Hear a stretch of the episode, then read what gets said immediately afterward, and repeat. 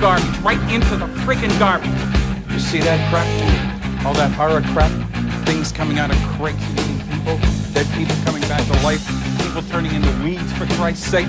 I never saw such rotten crap in my life. Where do you get this shit? Who sells it to you? All that horror crap?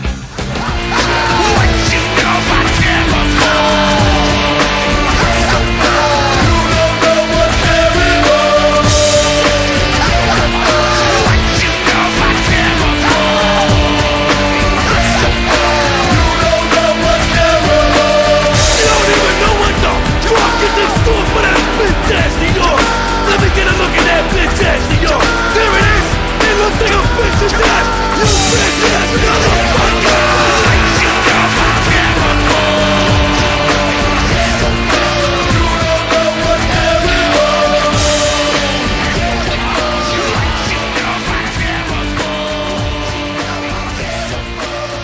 Hello and welcome to episode 400 of T-Shirt Joe's Fast Custom Podcast, sponsored by DWN Productions here at boygod.com. What were you drinking there, PP?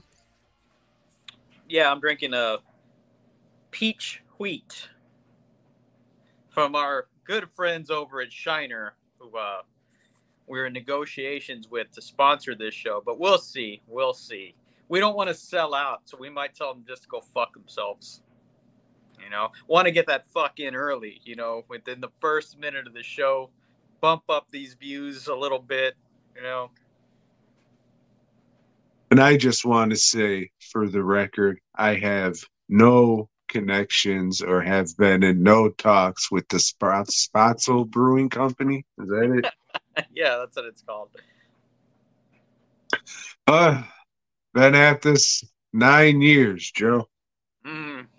It's a long time, man, but it's all paid off, you know. Hello, listener. Jesus Christ. Yeah, we just can't admit defeat. I think that's we got YouTube now, and we got the abilities to chop it up. That'll do something, and that'll bring the numbers in. Yeah, and I think YouTube just teases us once in a while. Hey, let's throw this out there where people will see it or click on it and something. That way they don't give up on us, you know? And then it goes back down to, hey, 19 views. Hey, you know? Yeah, I just did a good old bonus boy guy on the new Terror Vision Slashers Blu-ray. Yeah. I don't think I'm going to do standalone Blu-ray reviews anymore. I don't think I could feel like a bigger fucking dork if I fucking tried and sitting here reviewing goddamn Blu-rays by myself. What a piece of shit I am. I noticed that today when I was reading old Spider-Man's. Hey, Tom put a new video up. Hey, slashers. I thought he talked about that not too long ago. It's a vinegar syndrome thing. Okay. See, this is the fucked up thing, Joe. I thought I talked about that not too long ago, too. And so I went to the old Letterboxd to see what I rated it. Mm-hmm. It wasn't rated.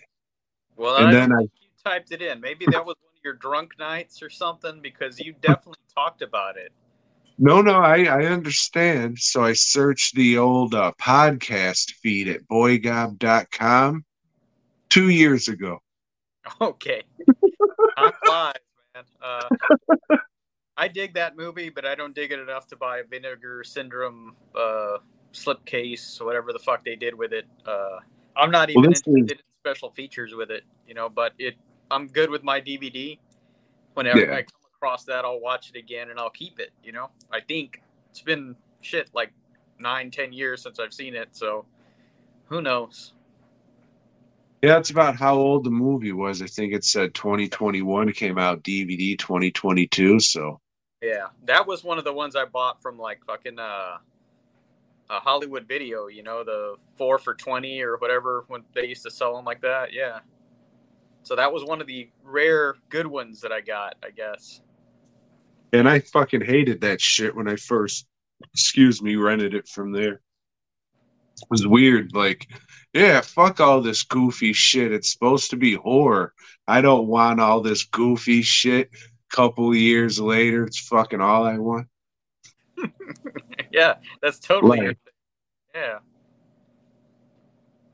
But yeah, just to throw it out there, terror vision, left vinegar syndrome, you see. So now they're on their own. I just want to make that known, just so now they're like, I guess, a little guy trying to come up. So they want to be known that they're separated. I'll let it be known. But, you know, they've put out some all right shit. Nothing I've bought until now. But just seeing it was like, oh, all right. Like that Linnea Quigley horror workout. That's worth a watch for the novelty. But there's no way I'd buy the Blu-ray of that shit. So they put that out on vinyl, you know, I guess the music or whatever. And yeah, I almost clicked on that and said, hey, that's a novelty. And then what the fuck are you thinking, Joe? You haven't fucking paid your taxes yet. Just hold up, you know, hold up. So you go see the tax man, you know. But, you know, because they did a lot of good shit coming out, but I'm trying not to spend money, of course. You know, the soundtrack for Godzilla minus whatever, that was a pre-order, too. And it's like, $50, fuck! But I'll eventually get it. It's just, I can't do it right now. So sorry, Vinegar Syndrome. Sorry, Terror Vision. Sorry, Mondo Records and Death Waltz and all you guys. I can't be spending no money on that shit right now. Yeah, it is not a good time to buy stuff. Luckily, I pre-ordered this back in October. So, finally, people say, oh, it takes Vinegar Syndrome long to ship. I mean, you'll get it the next month. This 4 months later, which is fine. Shit happens. Yeah, it's not like you were in a rush to watch it or anything, you know? No, but it's a solid disc for sure. I didn't mention it, but I think I paid $30 shipping. Like, I went to look to see how much it was, and then I seen that there was an option to get it without the slip cover. And in my head, I was like, you motherfuckers. And the pre-order, you could only choose between, like, slipcovers. There's two different kinds. There wasn't a slipcover, and I said, oh, you fucking pieces of shit. Yeah. They had some movies out of Mexico recently, too, that they announced that I wanted to order or pre-order or whatever. But nope, can't do it, Vinegar Syndrome. I just can't do it right now. I'm looking for more expenses from last year. I'm digging through every fucking backpack and jacket, you know. Maybe I put a fucking meal ticket here, and you know. Yeah, I just fucking typed in all my deductibles this morning. So now there's just like the Amazon and eBay stuff. I just got to go and actually see what that was and start putting it in the old TurboTax. But you know, I've been telling you this for years. Maybe this will be the year that it sticks, Joe, but pay estimated taxes quarterly so you're not shitting your pants when, you know, all this money is due at the beginning of the year. Mm-hmm.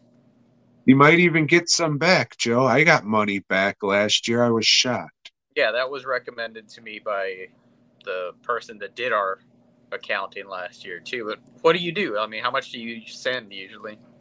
You do it through TurboTax, and then you get these little ticket gimmicks, and it'll be like, this is your estimated tax for this coming quarter and this quarter, and it says the dates that it's due by. But if you want to yeah, like that'll give you the estimated. You could make more, you could make over. I always go through my stuff and like see how much I made, and then a rough estimate of my deductibles, and then I send them that. I usually scratch out whatever's printed on the paper and write my own, and then send them a check. Well, I'll ask you more questions about this later, so we don't bore our viewers with fucking thinking they're out on tax. No, I'm sure it's good information for at least one person listening out of the 13. Maybe. No, plus, I watched a lot of shit, so we should probably get to it, Tom.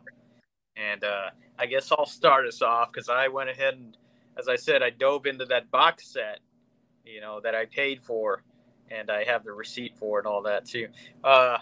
This is this...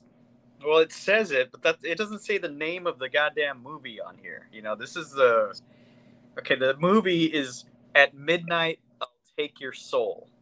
Okay, so this was the first Coffin Joe movie. It was Brazil's first horror movie. You know, they... I don't know if horror just wasn't a thing or they had laws against it, but this guy went and made a little movie, and... he had connections in the theater world, so he got it screened, and it was a sensation, you know? But I'll get to that in a little bit. The movie is about this guy that's he's a mortician, you know? He's got a funeral home, he does all that shit, but the town, the populace of the town he lives in, they fear him, Tom, because he's antisocial and sacrilegious, you know, like on Lent, he's there fucking eating a leg of lamb, you know, and just kind of waving it at the fucking procession of people carrying crosses and candles in the streets. Hey, fuck y'all, I'm eating lamb. How you like that, you sons of bitch? So he's evil, Tom. You know, he's got long fingernails, and when he gets mad at people, he looks at them, he stares at them, and it closes in the eyes, and the eyes start getting all bloodshot and everything. And, well... His wife, Tom, his wife is, I guess you would say barren, you know? She can't have kids. She's not a real woman, is what it is, Tom. So he's like, well, you know, I got to have, you know, my legacy live on, you know, through my children. And this bitch can't give me a kid. So what's he do? He kills her, you know? And he's got like one friend in town, that one guy that kind of likes hanging out with him or tolerates his bullshit and everything. And he wants to have that guy's chick. So he kills that guy and rapes that chick, you know, and thinks, hey, that's it. I knocked her up with my Coffin Joe sperm. You know, I'm sure she's going to have a boy. But she fucks him over by hanging herself, Tom. She kills herself. You know, the people in the town are like real pissed off, but they're scared of him. You know, every time he goes in the bar, he kicks somebody's ass. But he does it in a sacrilegious way.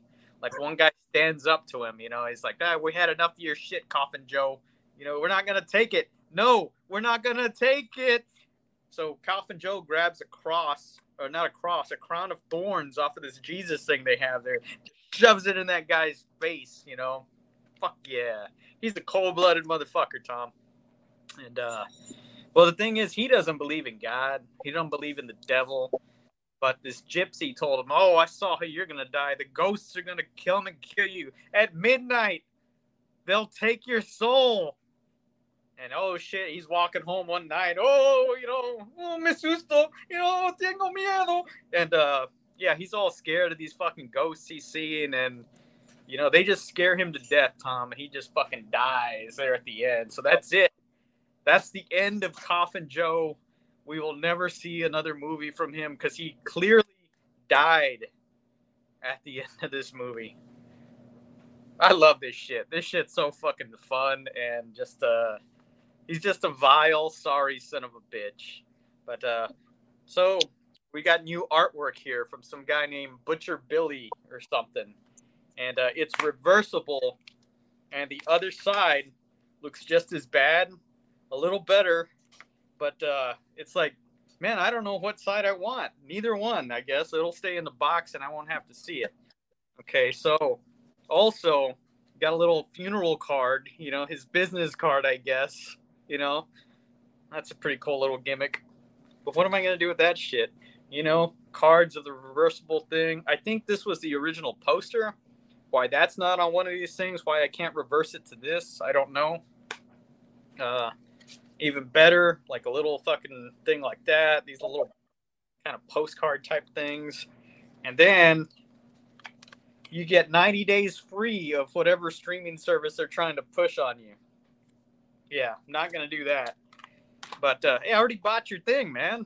Right? Quit trying to squeeze me for more money. So, extras, Tom. I watched the goddamn extras. How about that? It does have a commentary with Coffin Joe, but I didn't listen to that because I just watched the movie. And I don't speak Portuguese. You know, I don't even have a rudimentary, you know, Portuguese is a weird ass language. It's like French and German and fucking Spanish. So every like 13th word I'll understand. Hey, he just said house, you know. So didn't do that because I didn't want to watch the movie all over again. But I did. They have something on here called Coffin Joe's Sadean Underworld. I say, all right, what's this? What's this?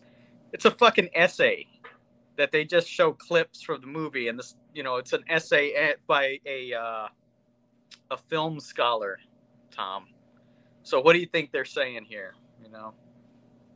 Hello, my name's David Shaw, and I'd like to talk to you about one of my favorites, Coffin Joe. It's kind of, it's a chick. Uh-oh. Turn it off. Burn the disc. Oh. So, this brings to mind, of course, the works of Marquis de Sade, and what Coffin Joe José Mojica is trying to do is talk to us about the fascism that's, you know, all this shit that's just bullshit that has nothing to do with fucking anything. It's like, hey, has she ever listened to anything about Coffin Joe? Because he didn't give a shit. He wasn't trying to make a political statement. He was making a movie about some vile motherfucker. You know, he wanted to shock people. He wasn't trying to enlighten anybody. So, yeah, these film fucking scholars, man, they are fucking so up their own asses. They're full of shit. Yeah, got through that shit. After that, there is a documentary called Damned, The Strange World of José Mojica Marins. And this is a lot of... archival, as they like to say, interviews with the guy that created was Coffin Joe. He's talking a lot about the censorship that he went through with some of the later movies. He's talking to a guy that wrote a lot of the old later shit for him. And they go into this guy's office. This guy has a crazy ass book collection. It's just like a fucking warehouse of all kinds of shit. And it's all like, he's got this whole section of comics, you know, that I guess are in Brazilian or whatever the fuck.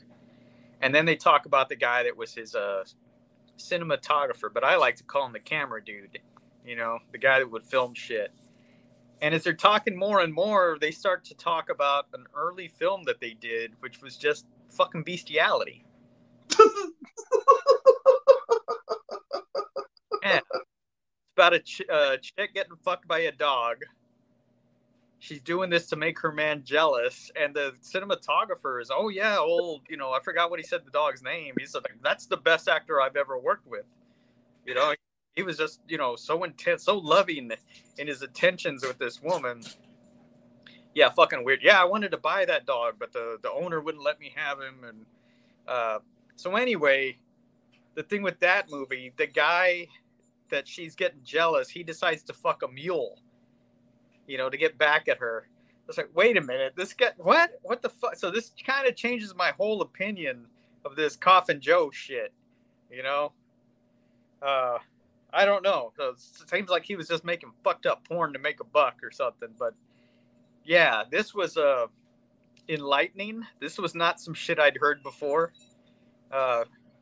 Yeah, I guess old fucking Arrow didn't promote that, you know, from the guy that made the dog fucking movie, you know?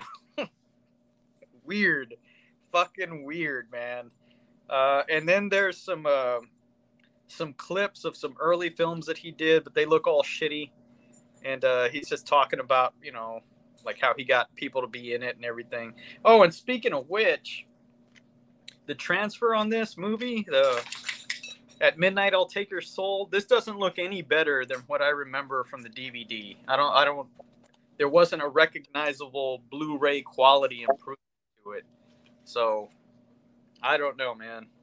Does it say anything on the back like new 2K scan from the inner positive shoved up my ass? It says brand new 4K restoration from a 35 millimeter introspective and a 35 millimeter print. It didn't look all that hot, you know? I mean, it doesn't look like shit, but I don't remember the DVD looking like shit either. So, I don't know. We'll see. Next week, I'll be talking about Disc 2, which features the second part of the original Coffin Joe trilogy. I'm hoping no animals were hurt during the filming of any of these movies. Yeah, I've never heard of this fucking shit before them announcing this set, so... Yeah, I have. Yeah, before, like, they did a set in... when Best Buy carried everything, you know, and Anchor Bay was doing everything, there was a set that was in the shape of a coffin, and it had that original trilogy, and it had, because this guy was huge, you know, he had a TV show, and they made comics about him, and they had like mini reprints of the comic in that set, and that shit was cool, but they're not in this set, you know. I don't know. I guess they didn't get the rights to that or whatever. I should have gave it the Gamera treatment. Yeah, they should have. Fucking prigs. Gamera, he's only got what? How many movies was that? 7? There was more than 7 movies for sure. So good. Yeah, let's just give him a business card.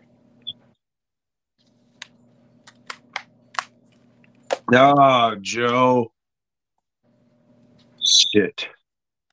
I watched, the Arnold Schwarzenegger classic, End of Days. Have you seen this one? I've seen it like a long time back when it first came out on cable, but I really don't remember it all that well. That's because it is lame and forgettable as fuck, Joe. So it's 1979. We're at the Vatican. We see, you know, all the NAMLA members together. Talking about, we need to kill this child because he's going to birth the Antichrist. And fucking the main guy's just like, no, we have to protect the child from getting knocked up to give birth from the Antichrist. 20 years later, 1999, oh shit, the millennium's coming. Arnold Schwarzenegger, he's an ex-cop who's a security guy now, but not like a motherfucker who stands out in front of the Verizon store or something like that. It's about you like security at. It's like a bodyguard type of guy. Yeah. That's right.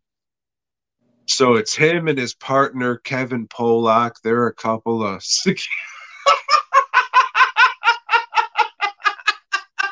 I could have held it if you didn't smirk.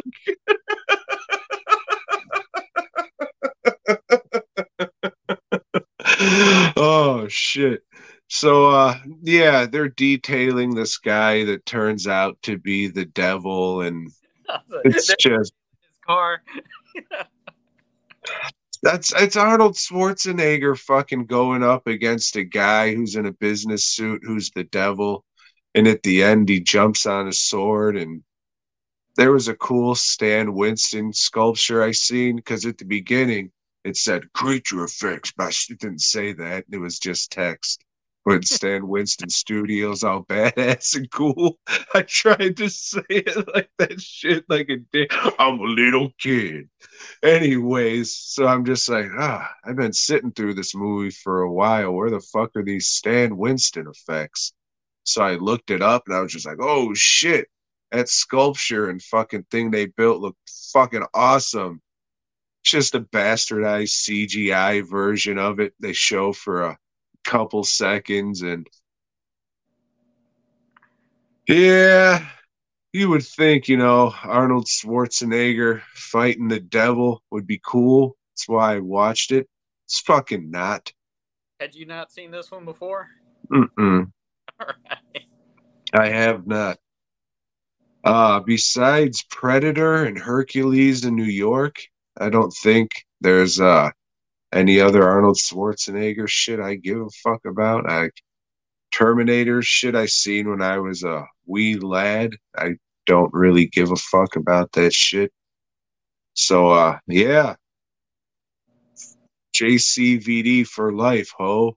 I guess that's what I'm trying to say. I'll agree with you there, you know. Yeah. I gotta do my stretches.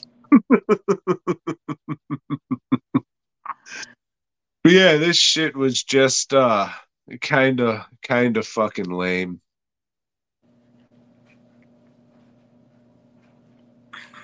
So finish.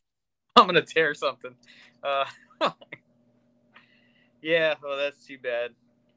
I watched a made-for-TV film, Tom, called The Gladiator, directed by Abel Ferrara, who is known for making movies about New York that take place in New York that are very of New York.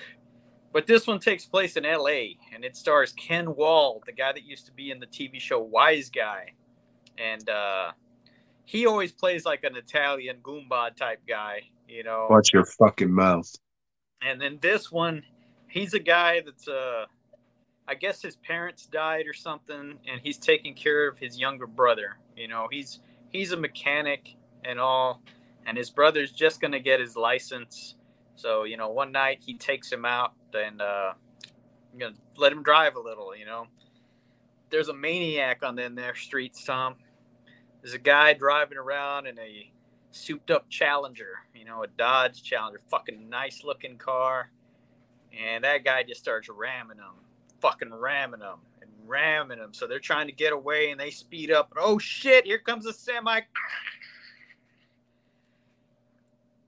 Ken Wahl wakes up, you know, a couple of weeks later in the hospital, you know. Hey, where's my brother? He didn't make it. So Ken Wahl's pretty depressed, you know. He doesn't know what to do. He's driving around at nights, you know, and just looking at how people are driving drunk, being all shitty and everything. He says, well, fuck. I got to do something about this. So he soups up his truck, you know, and puts like a grappling hook on his truck. And if he sees somebody driving, you know, drunk, swerving around, you know, he'll like, hey, pull over. I'm making a citizen's arrest. Fuck you, buddy. And so he'll just, you know, get out the old grappling hook and control it somehow inside. You know, it turns and it shoots the hook through them, and he'll just drag them to the side and call the cops on them. You know, the cops are upset. Cops never like a vigilante on the streets, Tom. They don't. You let the cops do their job, you know. But he's also hoping that maybe he's going to run into this guy that that's just been killing people in his souped-up Dodge Charger that nobody can seem to fucking find anywhere, even though there's not a whole lot of those on the streets of L.A., I'm sure. But fuck it, you know, he's killed a couple of more people, you know, running them off the road, running them into shit to where their car just fucking explodes midair for no reason, you know. And eventually, Tom, when he's about to give this whole thing up, you know, because they got him now, they're calling him the Gladiator. And, you know, the city's divided. Hey, is he a hero or is he a menace? You know, I don't know. They need a good editorial or two on him. But he does run into this guy, Tom. And there's a long car chase, you know, and souped up car versus souped up truck. And, yeah, I don't want to ruin it for you guys, but Ken Wahl stops him. Doesn't kill him. Stops him. Cops roll up. Here's the guy that killed my brother. And then they arrest them both. The end. It's all right. It's a thing of its time. Very definitely. Abel Ferrara, if you watch any of his movies, you know, he likes doing these shots where, you know, people are driving New York and you'll see all the people on the streets and the signs and everything. So he couldn't resist that shit when Ken Wahl is driving through Hollywood or whatever, downtown Hollywood, you know, just all the neon and all that shit. Ken Wahl, I don't know. He's a he can play one character, you know, but he's good at that. He's probably not even acting, but he married one of the Barbie twins, man. You got to give him props for that shit, right? Right? The fucking Barbie twins. Do you remember those hoes? I do not. Shit, Tom, where the fuck were you? Probably in my dad's ball bag. All right. That's fair. That's fair. The Gladiator.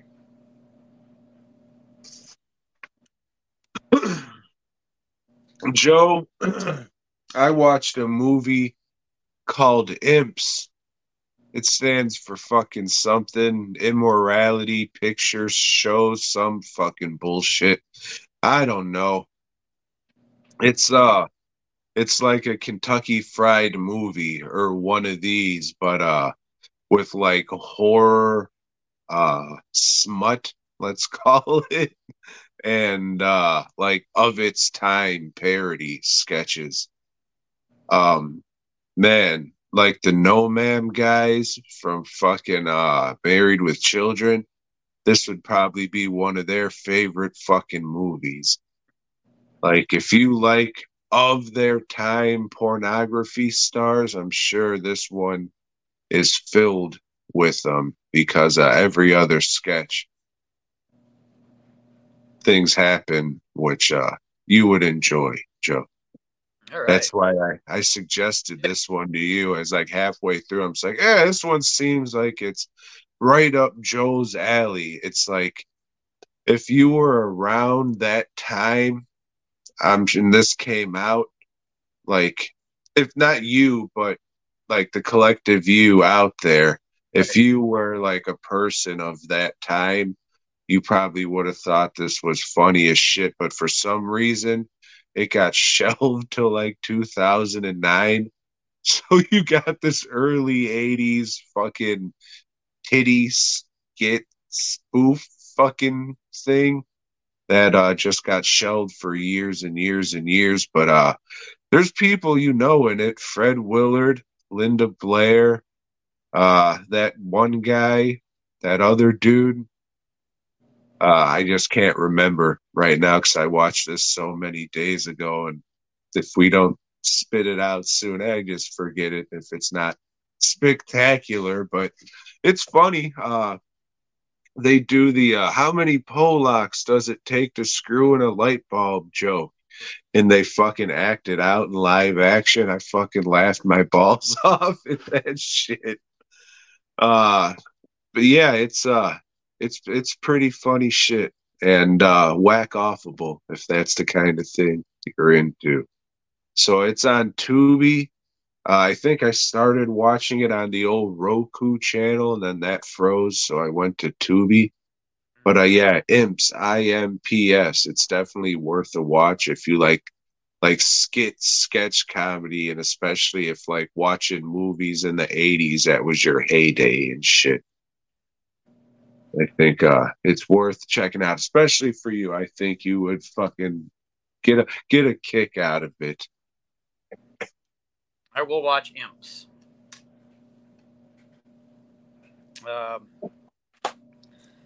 So I finished up this set, the Bava, whatever, with the last film on it is Kill, baby. Kill. And, yeah, I know I've been giving Bob a pretty, you know, like the rundown and stuff, just not that good. Well, fuck, this movie's really good. This one surprised the shit out of me. This is about a coroner, you know, a dead body guy that he's been called to this village to do an autopsy on some chick that died under mysterious circumstances. And He does an autopsy and finds that somebody had put a coin in this lady's heart.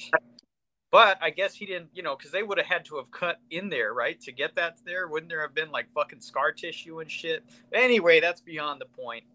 Anyway, well, who's killing all these people? Well, fuck, there's this little girl that he keeps seeing. And turns out that little girl's a ghost that the whole fucking town is afraid of. yeah, and this little girl just pops up, looks in people's windows, and they see her, oh, fuck, oh, no, you know, I'm gonna die, it's Italy, you know, little girls, and it's cool, man, it fucking looks good, you know, the story is actually decent, you know, if, well, I guess the other ones were kind of ghost stories or resurrected witches or whatever, but those weren't good. You know, those are his fucking big movies, Black Sunday and Black Sabbath.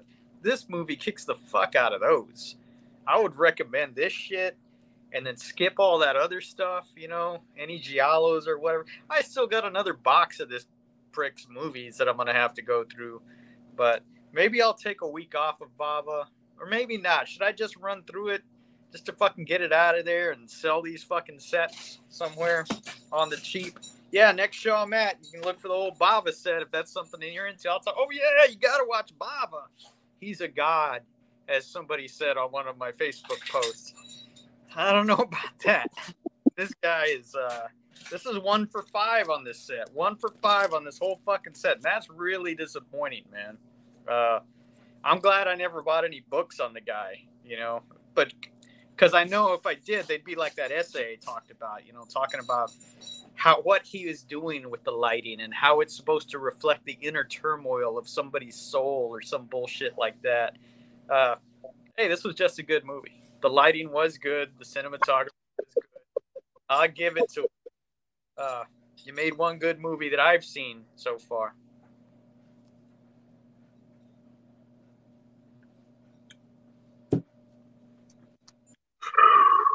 Joe, speaking of just burning through movies and getting them done, I watched Return to the 36th Chamber.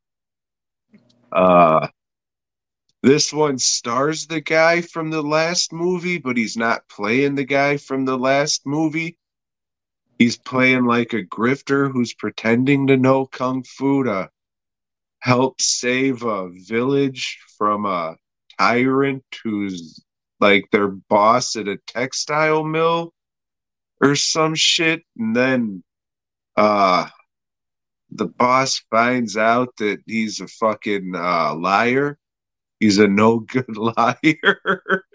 So then he goes and trains Kung Fu and then comes back and saves the day. The end. It fucking sucks.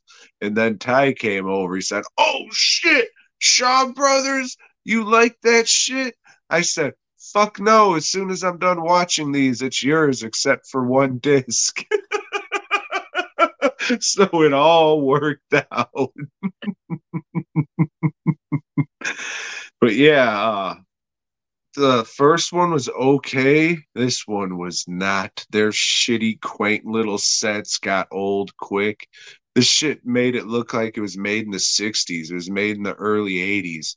Like when they went off the sets and out into the world, did their little romping around in the woods and shit. It's like, oh, all right, yeah, this looks like an 80s movie and shit now. I could see that. Get off these sets and just go fucking romp around in a cornfield or whatever the fuck you got to do to get off those goddamn sets. But, oh, fuck this movie right in the butt. It's like a comedy and it's buffoonery. Special features? I don't give a fuck.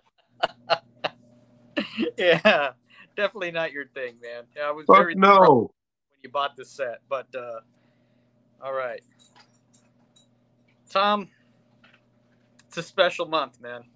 You know, I'm surprised you haven't mentioned it yet. You're usually good about talking about this kind of thing, but it's Black History Month, Tom. And in recognition of that, I watched Mr. Untouchable. This is the story of Nicky Barnes. And he was a drug kingpin in New York in the 70s.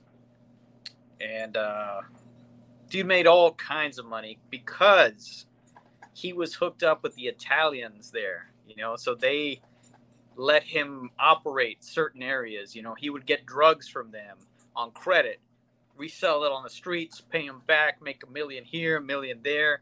He builds up his crew, all that shit. gets real fucking cocky and, you know, poses for a news magazine. And then Jimmy Carter says, hey, what the fuck you letting this guy do? He's just fucking rubbing it in our faces. You know, there's a heroin crisis, you fucks. Y'all take him down. They do. They take him down. He goes to prison. While he's in prison, his wife finds out that he had this young, hot fucking mistress all this time. She says, fuck you, dude. So she starts fucking around with this, you know, guy from his crew. He gets pissed and says, you know what? I'm snitching out all you motherfuckers. He does. He snitches them all out. They all go to prison. He gets in the witness protection program.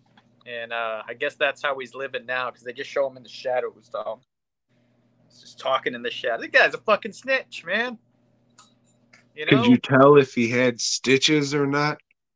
No, I couldn't tell because he was in the shadows, you see. But this is not the greatest documentary. It's very cheaply done. It's kind of like a highlight reel. That's what it felt like. You know, it zooms past this shit or that shit. They show the same pictures over and over and over in the thing. There's some good music in it, you know, interspersed. I guess that's where they spent all their money, is on the music. And, yeah, not really good. I guess in some places, this guy is still looked on as a hero, you know, of the underworld or whatever. Just fucking snitch, man. You snitched out your fucking crew. Oh, well. What are you going to do?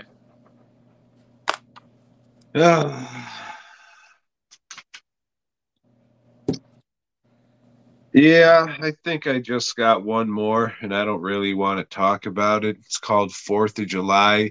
It's like a slice of life movie directed by Louis C.K., and it has some New York comedians in it. It's all right.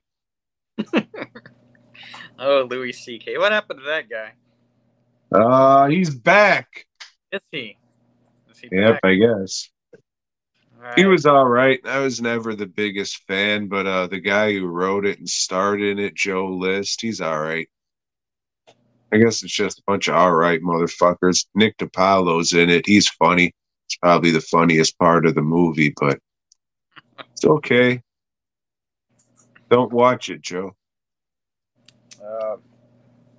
Roop came over on Friday, and me and him, we get together. We always watch some music documentaries and shit. So we watched Sepultura, Chaos AD. So it was Brazilian week around here because these guys are Brazilian, you know. But they sing in English because they know where, you know, fucking heavy metal spends money in the good old U.S. of fucking A, baby. So what this does is it collects 3 different video cassette releases of concerts, and the first one was in Barcelona, and then the second one was in Donington, Tom, which is in England, and so that place, it just looks like a big fucking mess, you know. It's like Donington Castle. So I guess the outside is a castle and the inside is just gutted, you know, just a big fucking courtyard, and a lot of people have played there, you know. There's a I got 2 live albums from Dio that were recorded there. But as they show this crowd, you know, jamming out, you know, who are you here for? Sepultura! We're here for Sepultura! What else? Sepultura, mate! Is what they're saying. But they're drinking from these fucking big plastic containers, you know? They're just fucking doing that. What were they doing?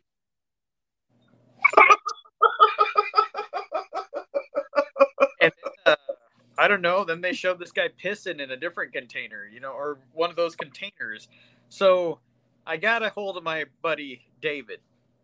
You know, hey, mate, you ever go watch a show in Donington? Yeah, I have. I've watched maybe 5 different shows there. And so he told me the shows, you know, he saw Dio play there. And he saw some other bands, and there was one that was weird. It was like Metallica and just some fucking heavy bands, but headlining it was Bon Jovi, which was like a weird combination. But I asked him, so people were drinking from these plastic jugs and shit. He said, yeah, that's part of the Donington experience. Is like, the thing is, like, you didn't want to lose your place in line going for a drink, you know, going to the bar, so you'd take these big fucking jugs and you would drink from it. And you also didn't want to lose your place, you know, by the stage going to the loo. So after you were done, you would piss on it, in it, and then you would just toss it. He said there was no moment that he said that you couldn't look back, and there was just these things just flying around with fucking liquid spraying all over. So it was a big fucking it was a water sports along with the show. But hey, that's brilliant. Yeah. In case you needed another fucking reason to hate white people. Yeah. So I don't think I'll be going to watch a show in Donington. Plus, I'm too old for fucking big festivals like that anyway. I don't want to fucking stand out there with a bunch of people.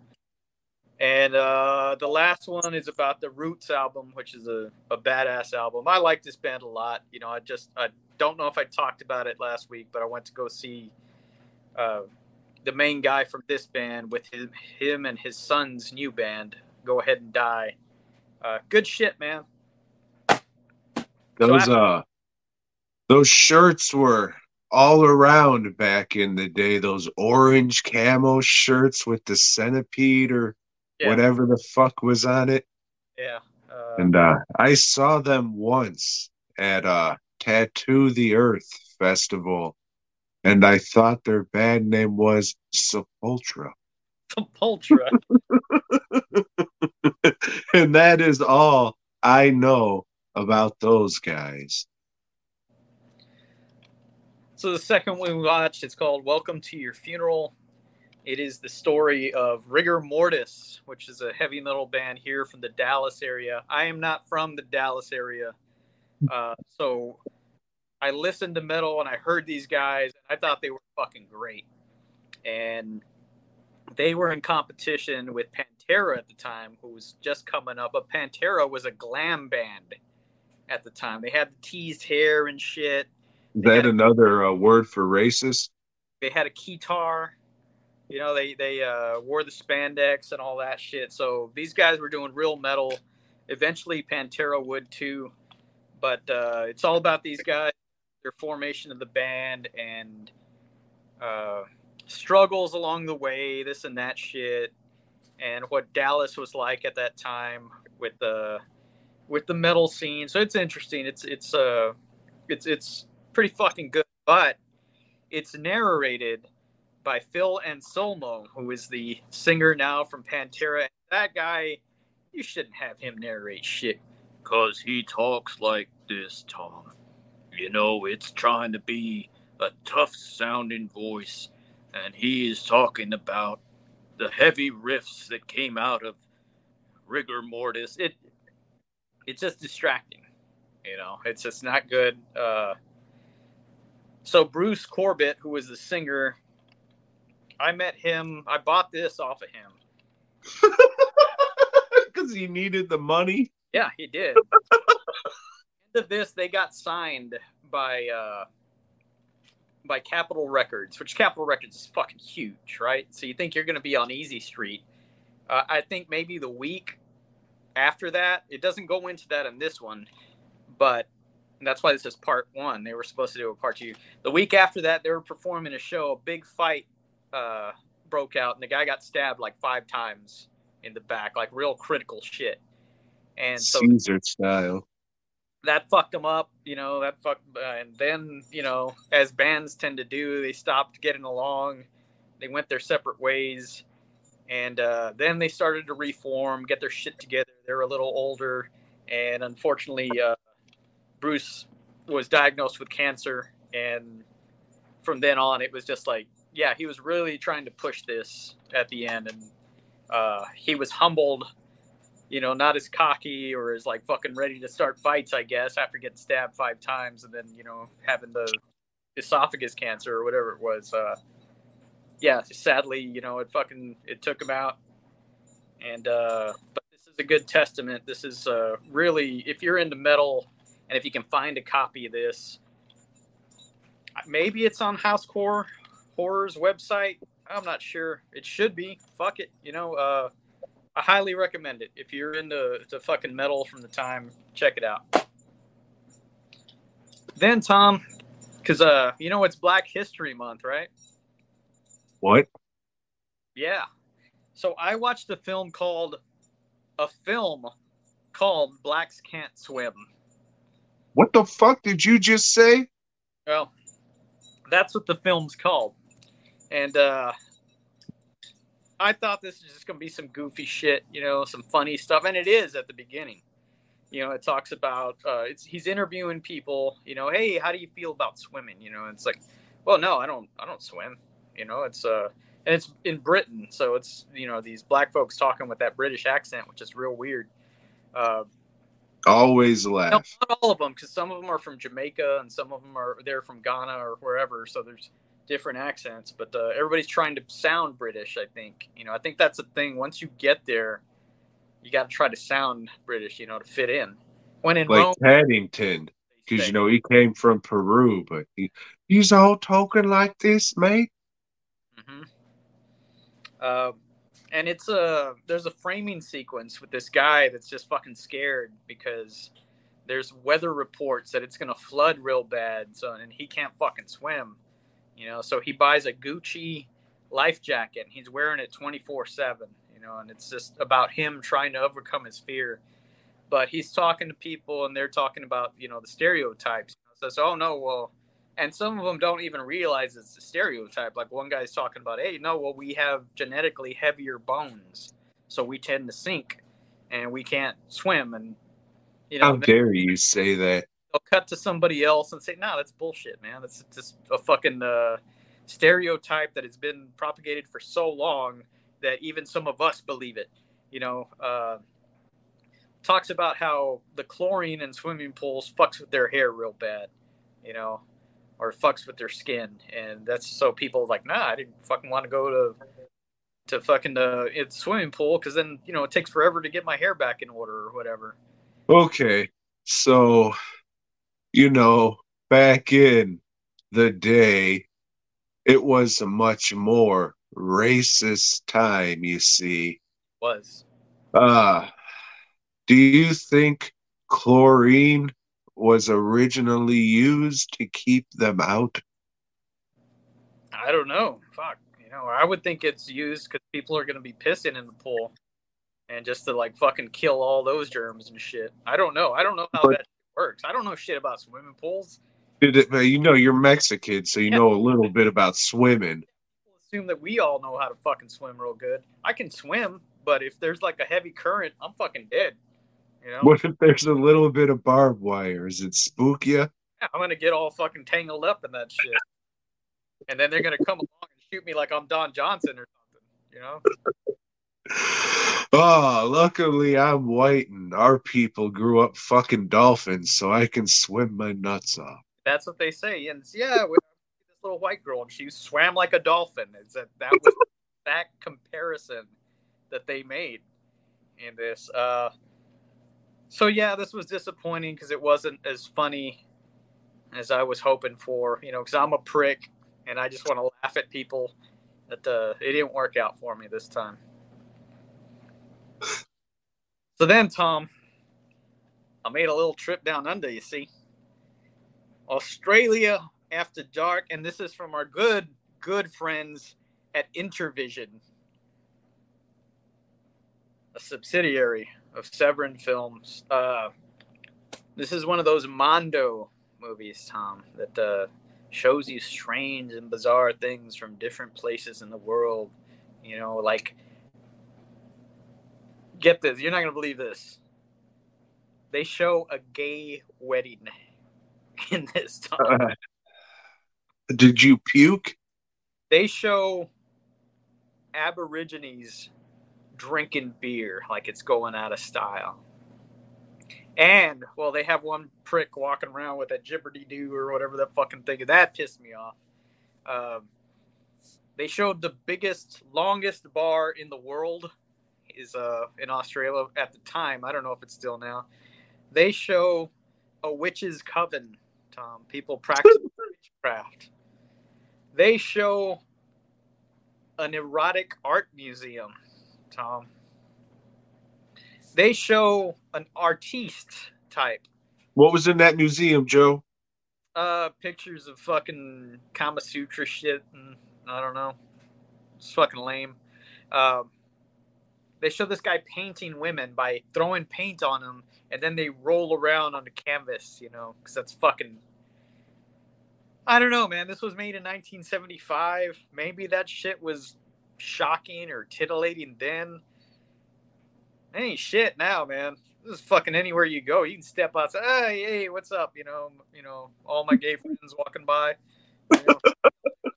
Pretty good. Oh my God, they know how to speak. Then they show. What was the guy's name in Rocky Horror Picture? Frankenfurter type guy that like sings a song or something. And I don't know. A lot of it takes place during the day, so the title's a bunch of bullshit. I can't recommend this. Not good. Not good. So I thought these Mondo movies had something to do with big fat tits. That's not the case? Well, I mean, I guess they couldn't find anybody.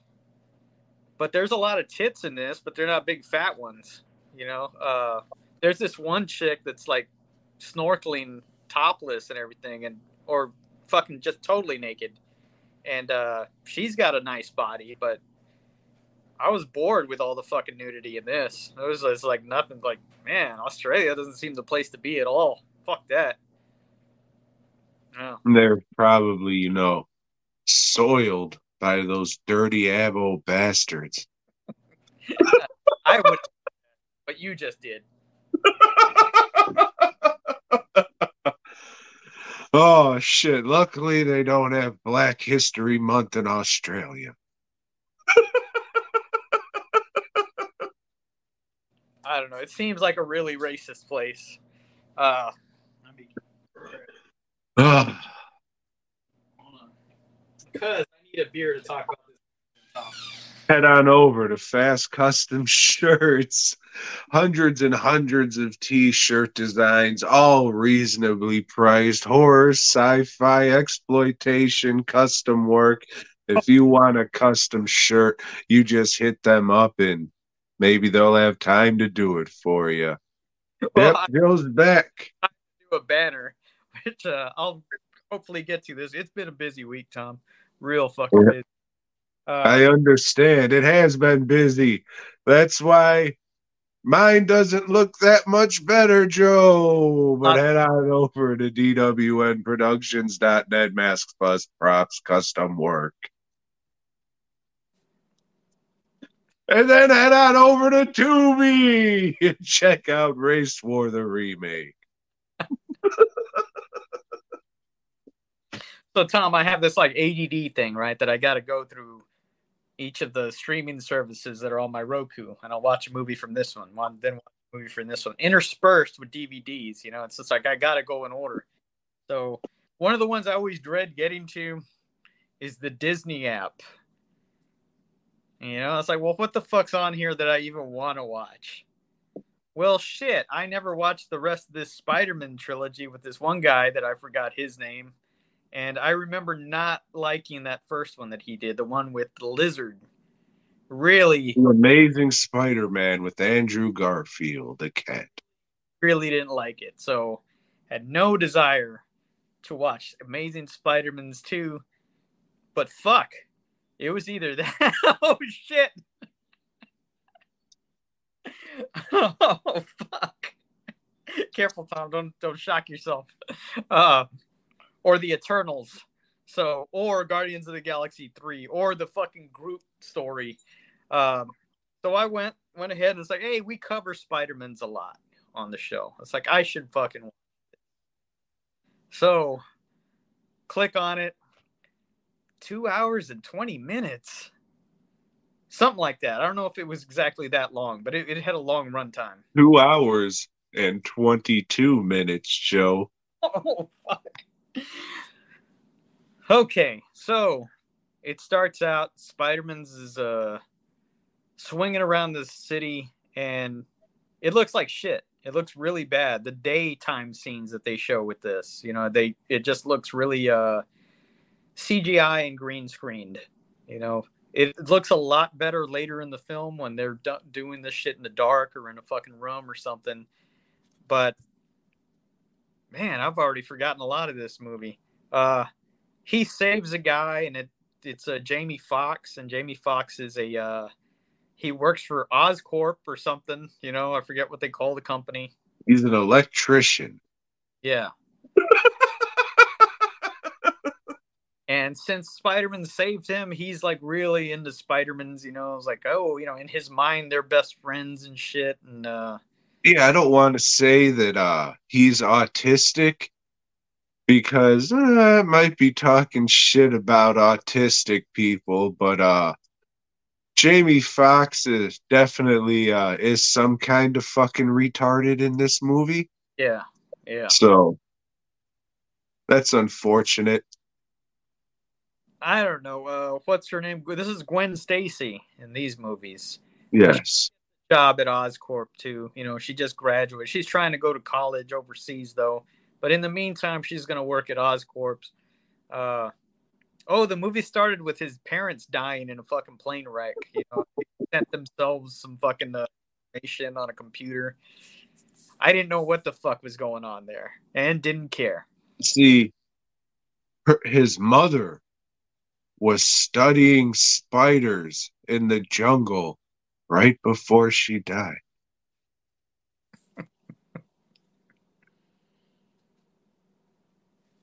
Wait, that mother on the plane with him? With the dad? Yeah. The dad, his name was Dick Parker. Yeah, so it's always like thrown me for a loop. You know, because I always thought that was real shitty in the comics. I thought it was bullshit when I saw it in a cartoon, like they were spies or something. But now that we've actually read those annuals or whatever, oh, fuck, they were spies in the comic, too. What a prick I am, you know.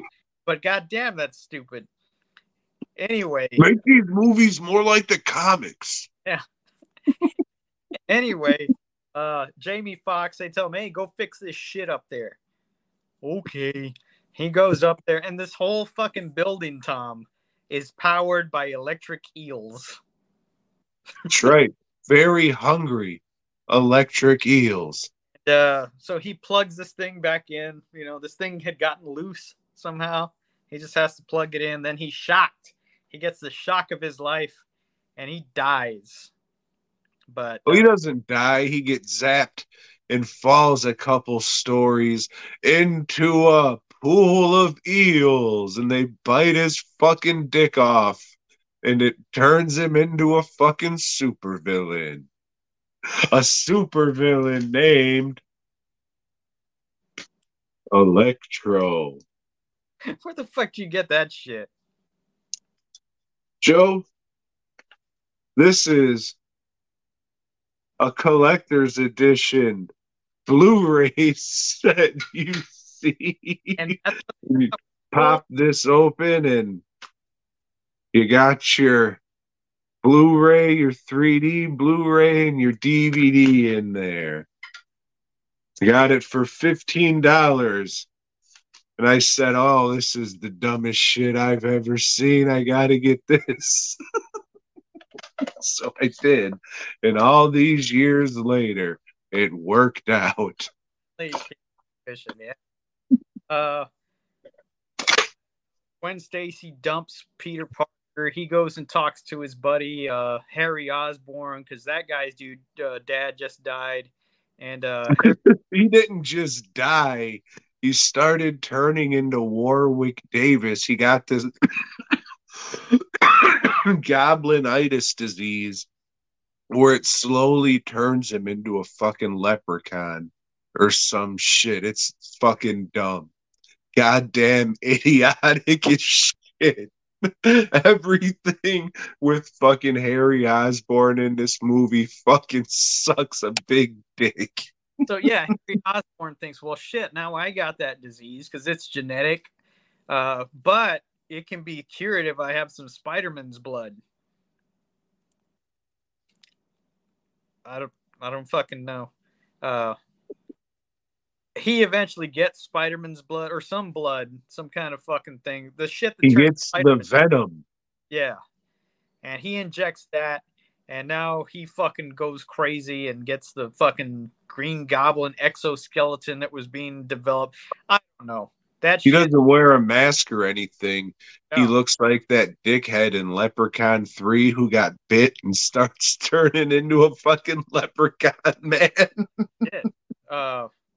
But you know what? There's some cool shit in this. Like when his first confrontation with Electro, Spider-Man does some fucking heroic shit. He's saving people, you know, and it looks pretty cool. And it's like, well, fuck yeah, that's what Spider-Man's supposed to be about.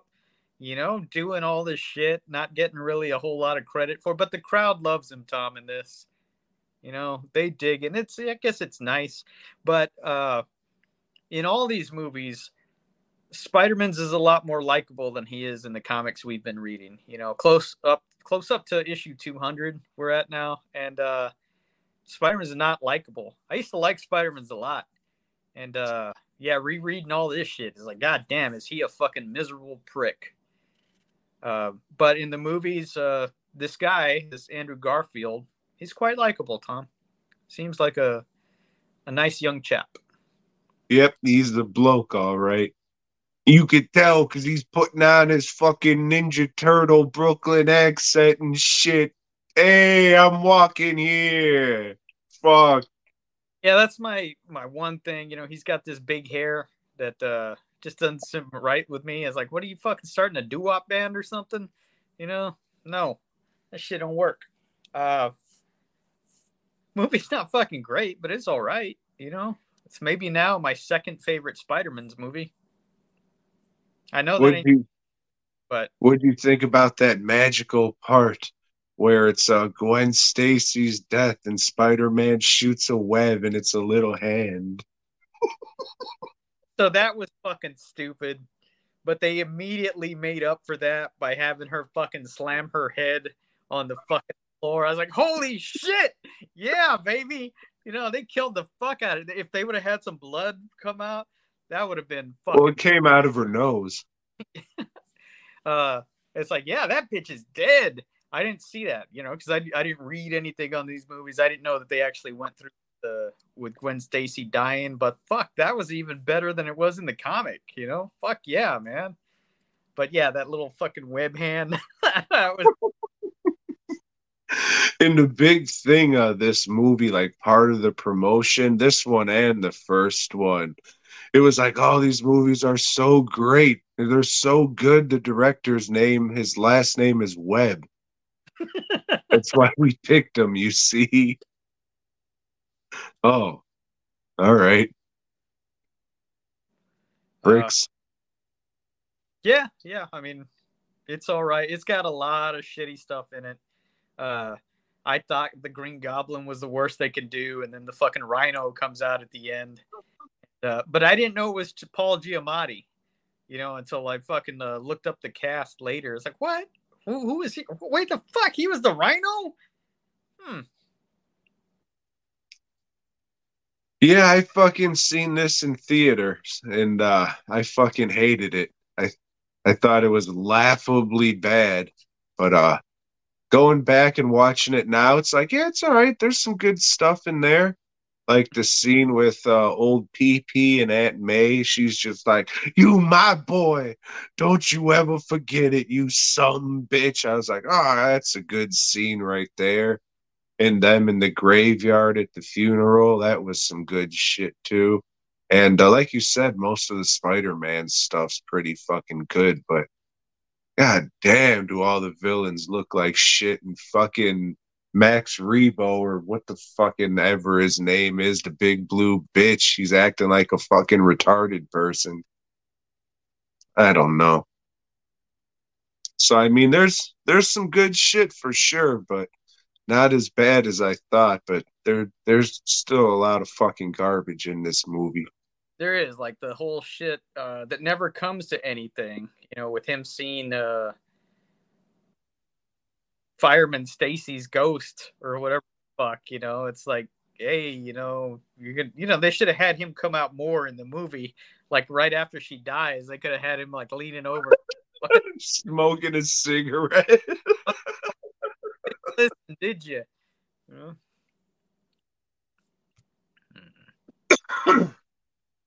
Yeah, it's all right. Yeah, not a fucking total waste of time. Oh, shit. Tom, you like video games? No, they're for children. How about movies based on video games? As long as it's not that third Mortal Kombat one. Well, we delved into our third Dennis Haysbert movie, Dead Rising Endgame. Fuck you, Avengers. The Dead franchise first. This is a continuation of the last one. You know, people were getting a Zombrex chip. If they were infected, it would keep them, I don't know, give them a dose of Zombrex every day and keep that virus in check. But the military, they got some other plans now. You know, they figure, hey, fuck it. Let's just make them all blow up and die. You know, or all fucking, let's kill them. You know, we got... They'll overdose them. Yeah. You know, so we got this program that's going to do it at a certain time, you know. The reporter from the first one, he stumbles onto that shit. Holy shit, we got so many hours to save the fucking day. Boop, boop, boop. You get a little timeline that pops up on the screen every once in a while telling us exactly how much time they got left. Yeah, and that's the movie. They got to go invade the computer place and fucking stop the program from happening. Occasionally, there's some zombies that pop up, but they don't look like the zombies in the last movie. You know, they look like vampires, I guess. You know, kind of pale skin. They look very cheap, very, very cheap, kind of puffy. Yeah. Not good. One of the zombies I noticed because of the frame was so fucking weird. Why they did it like this, I don't know. But, like, you see a zombie on an operating table, and they're naked except for underwear, and you see just, like, a bulge. And then it pans over, and you see tits, and then you think, oh, so progressive, ahead of its time. Odd choice, but okay. And again, I told you my pet peeve, or one of my pet peeves with zombie movies, and this one has a fucking zombie in a wedding dress, you know, just momentary, but that shit's just fucking stupid. They took out the humor aspect in this one, and that was probably the thing I liked most about the last one, which is, you know, like, wait a minute, Joe, you don't like horror comedy? But these aren't horror movies, you know, these are like wannabe action movies, I would say. And without that element in this one, this is just a fucking boring movie. You know, it's just like, it slogs fucking through, and you don't give a shit about what they're doing. You don't give a shit about any of the characters. They got Billy Zane in there for some stupid reason, and he's not even trying. Dennis Haysbert. Yeah, I don't get all these people. They're just like, oh, Billy Zane. I love Billy Zane. I don't get it. He's a fucking man, and he wears a scarf. To me, that's, no, fuck this dude. But that's just me. And, yeah, that's all there is to it. There's not much. He uses the weapon that's on the cover of the video game. They show the video game in one scene. They did in the last movie, too. And then you're fucking, when you're talking last, you're like, oh, yeah, the point of this game is you combine shit and make weapons. All right, let's put that fucking scene in this movie again. Kill some fucking time. And instead of being like Dawn of the Dead zombies like it was in the first one, now they're like fucking 28 Day Later zombies where they're all fast and shit. Well, they were pretty fast in the movie too. You know, depending. I forgot it. I'll say this, the stunt people were working their ass off. You know, there were some really good falls and shit like that. But it's shitty that, like, I'm taking the time to notice it because there's nothing else that's fucking going on in this movie that really grabs my attention. Yeah, this one sucks.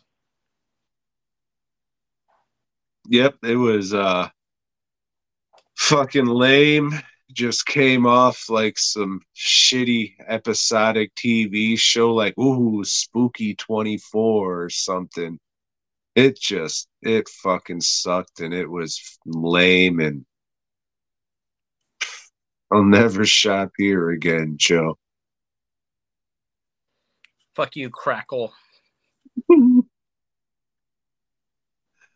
But that's all right. We got some good shit coming up, Joe. In honor of Black History Month and a little more, we're going to watch some fucking good shit and do the Rudy Ray Moore movies. Surprisingly, they are all streaming. So, good shit. What are we starting with? Dolomite, and then we're doing Human Tornado, Disco Godfather, and then, Petey Wheatstraw, then Disco Godfather, then Shaolin Dolomite, and then Dolomite Explosion, a.k.a. Dolomite 2000. All right. Maybe I'll re-watch old Big Money Hustlers sometime. Thrown in there. Oh, shit. Sorry, I am... It's been a long day, and I'm tired. I'm just not feeling the big 400 episode, but that's all right, because we have a fantastic, amazing issue of Spider-Man. But before we get into that, Joe read some fucking other Spider-Man shit. Marvel team up. Spider-Man's teams up with the Black Widow, but she doesn't know who she is. You know, she's got amnesia type shit, and S.H.I.E.L.D. is hunting her down, and at the end of it, they shoot her and they shoot Spider-Man's. Kind of a weird cliffhanger. Over in Peter Parker's Spectacular Spider-Man's, he's fighting with Carrion again, remember Carrion's revealed to be the clone of Professor Warren, and he made an amoeba that's gonna fucking take over Spider-Man's. So this amoeba's all crawling on Spider-Man's. Oh, but things fuck up, and he, I don't know. Thought Carrion was a cool-looking character, but this story just sucked, and it really didn't go anywhere, and who gives a shit. So, Amazing Spider-Man's, we're introduced to a new character, a thief, a cat burglar, you could say. She calls herself the Black Cat, and she's recruiting people to help her do something. What's she trying to do? She's trying to bust somebody out of prison. Why? We don't know. We do know because we know her name from reading other shit. Her last name is Hardy. Well, she's busting some old man named Hardy out of prison. And, that's her dad. I guess in Fantastic Four, Peter Parker got hired by that other newspaper. And he's working from them now. And they're treating him real good. And I think it was brought up in the last issue. All right. His buddies come to talk to him, old fucking Flash and Harry, and he's just a dick to them. Like I said. Hey, we were throwing you that party. Where was you? Get off my back. He's a dick, man. He's just a shitty, unlikable character. Fuck Spider-Man's. Do you wanted, guys always say, oh, Spider-Man's an unlikable dick. Oh, well, this issue's a pretty good example. Yeah, we're not making this shit up. We're not saying it to be edgy. Read this shit.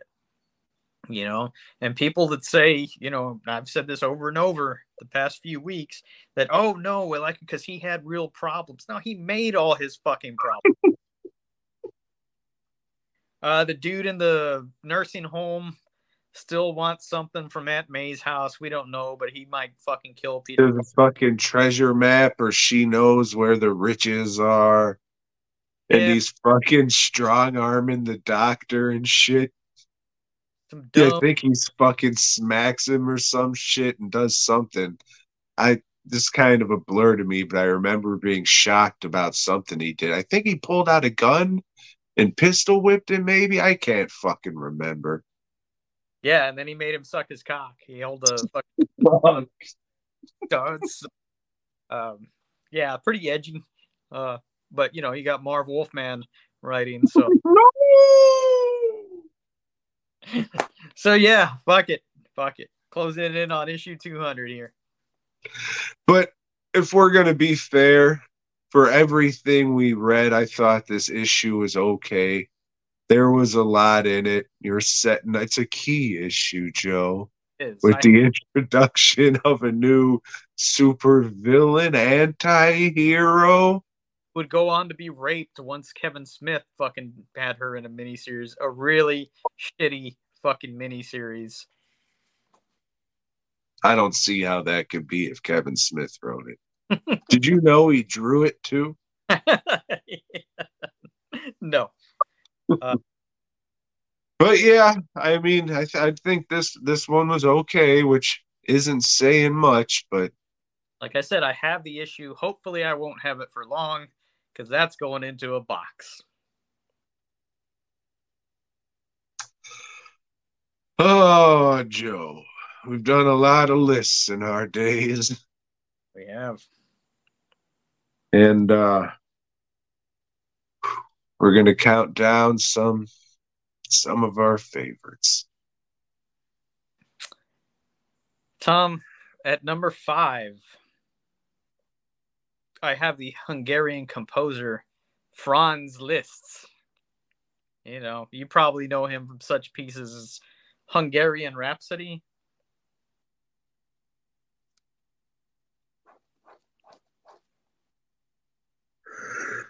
Oh, shit.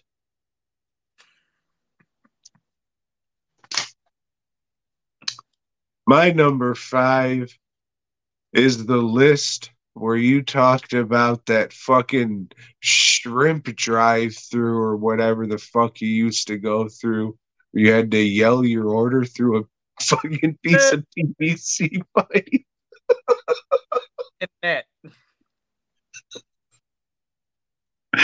Oh, fuck. That was silly shit.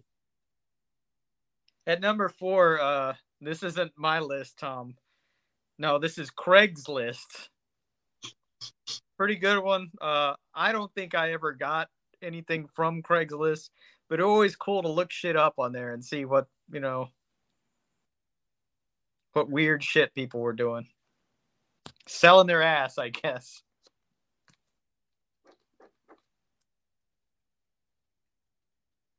My number 4, Joe, it's a tie. And it's when we did our fears. Our fears as children and our fears as adults. I thought those were pretty fun. And accurate. Tom, at number 3, this is a pretty important one. Also not one of my lists, not one of your lists. This is Santa's list. You know, he keeps 2 of them. Keeps a naughty list, you know, and a good list.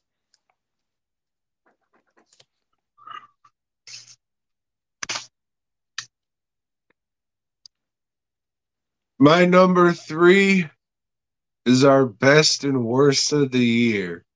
Those are always fun.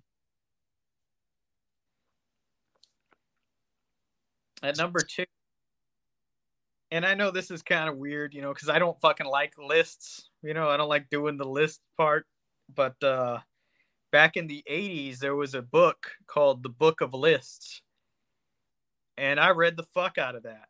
You know, it was just like, interesting shit. Oh, you know, what has, you know, which countries drink the most beer, and you know, which I don't know. It's just a list of anything you could think of. It was weird shit.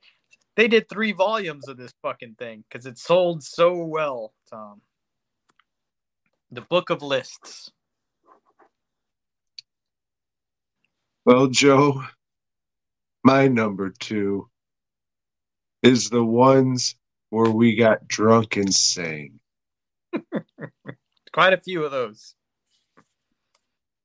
Those were sometimes fun.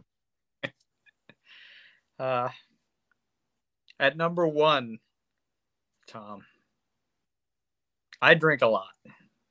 You drink a lot.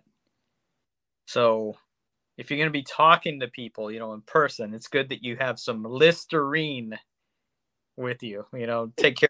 Breath problem, you know.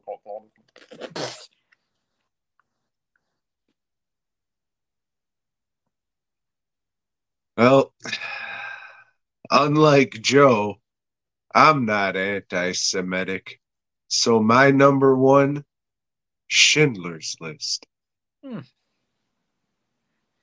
I'll say if I had a thought to do honorable mentions, I would say the one you came up with this year, the list of movies that we forgot about. I think that's really fucking good. And if God forbid we're doing lists at the end of next year, that should be a regular for yearly. Hey, if we're around next week, you got a list that we're doing? Nope. All right. No. All right, then, everybody, I appreciate you listening to what I could only assume was a lackluster 400th episode, but I mean, I appreciate you guys checking this shit out for sure. You know, you always... Or I can't say when we did it live, we'd always see like the same names pop up. So, you know, that was cool to see the people actually like the shit. And, you know, you always see people sharing it, especially old fucking, excuse me, old bootleg. He's always spreading that shit around there. So thanks for that. And, you know, everybody else, it's been a long fucking time doing this show. Oh, but that's all right. I've also been doing this for a long, long time. So head on over to DWN Productions. Check out my artwork, masks, bust, props, custom work, all that good stuff, dwnproductions.net. And after that, head on over to Fast Custom Shirts, hundreds and hundreds of T-shirt designs, all reasonably priced, shockingly reasonable. You can spend hours over there just adding stuff to your cart, which I suggest you do. So head on over to fastcustomshirts.com and then head on over to Tubi and check out my movie, Race War the Remake, and then make a little YouTube video on it of how much it sucks dick. Joe, you got anything else you want to say or add besides, hey, everybody, thanks for listening? Just what you said. Thanks. Yeah. Thanks for taking some time to listen to two guys that are not film scholars talk about film and other shit. I can barely speak. But yeah, everybody, thank you. Hope you have a great week or whenever the fuck you watch this shit. And, you know, hopefully everything works out and we'll be back here next week with what I can only imagine will be another lackluster episode. But in the meantime, boy, God.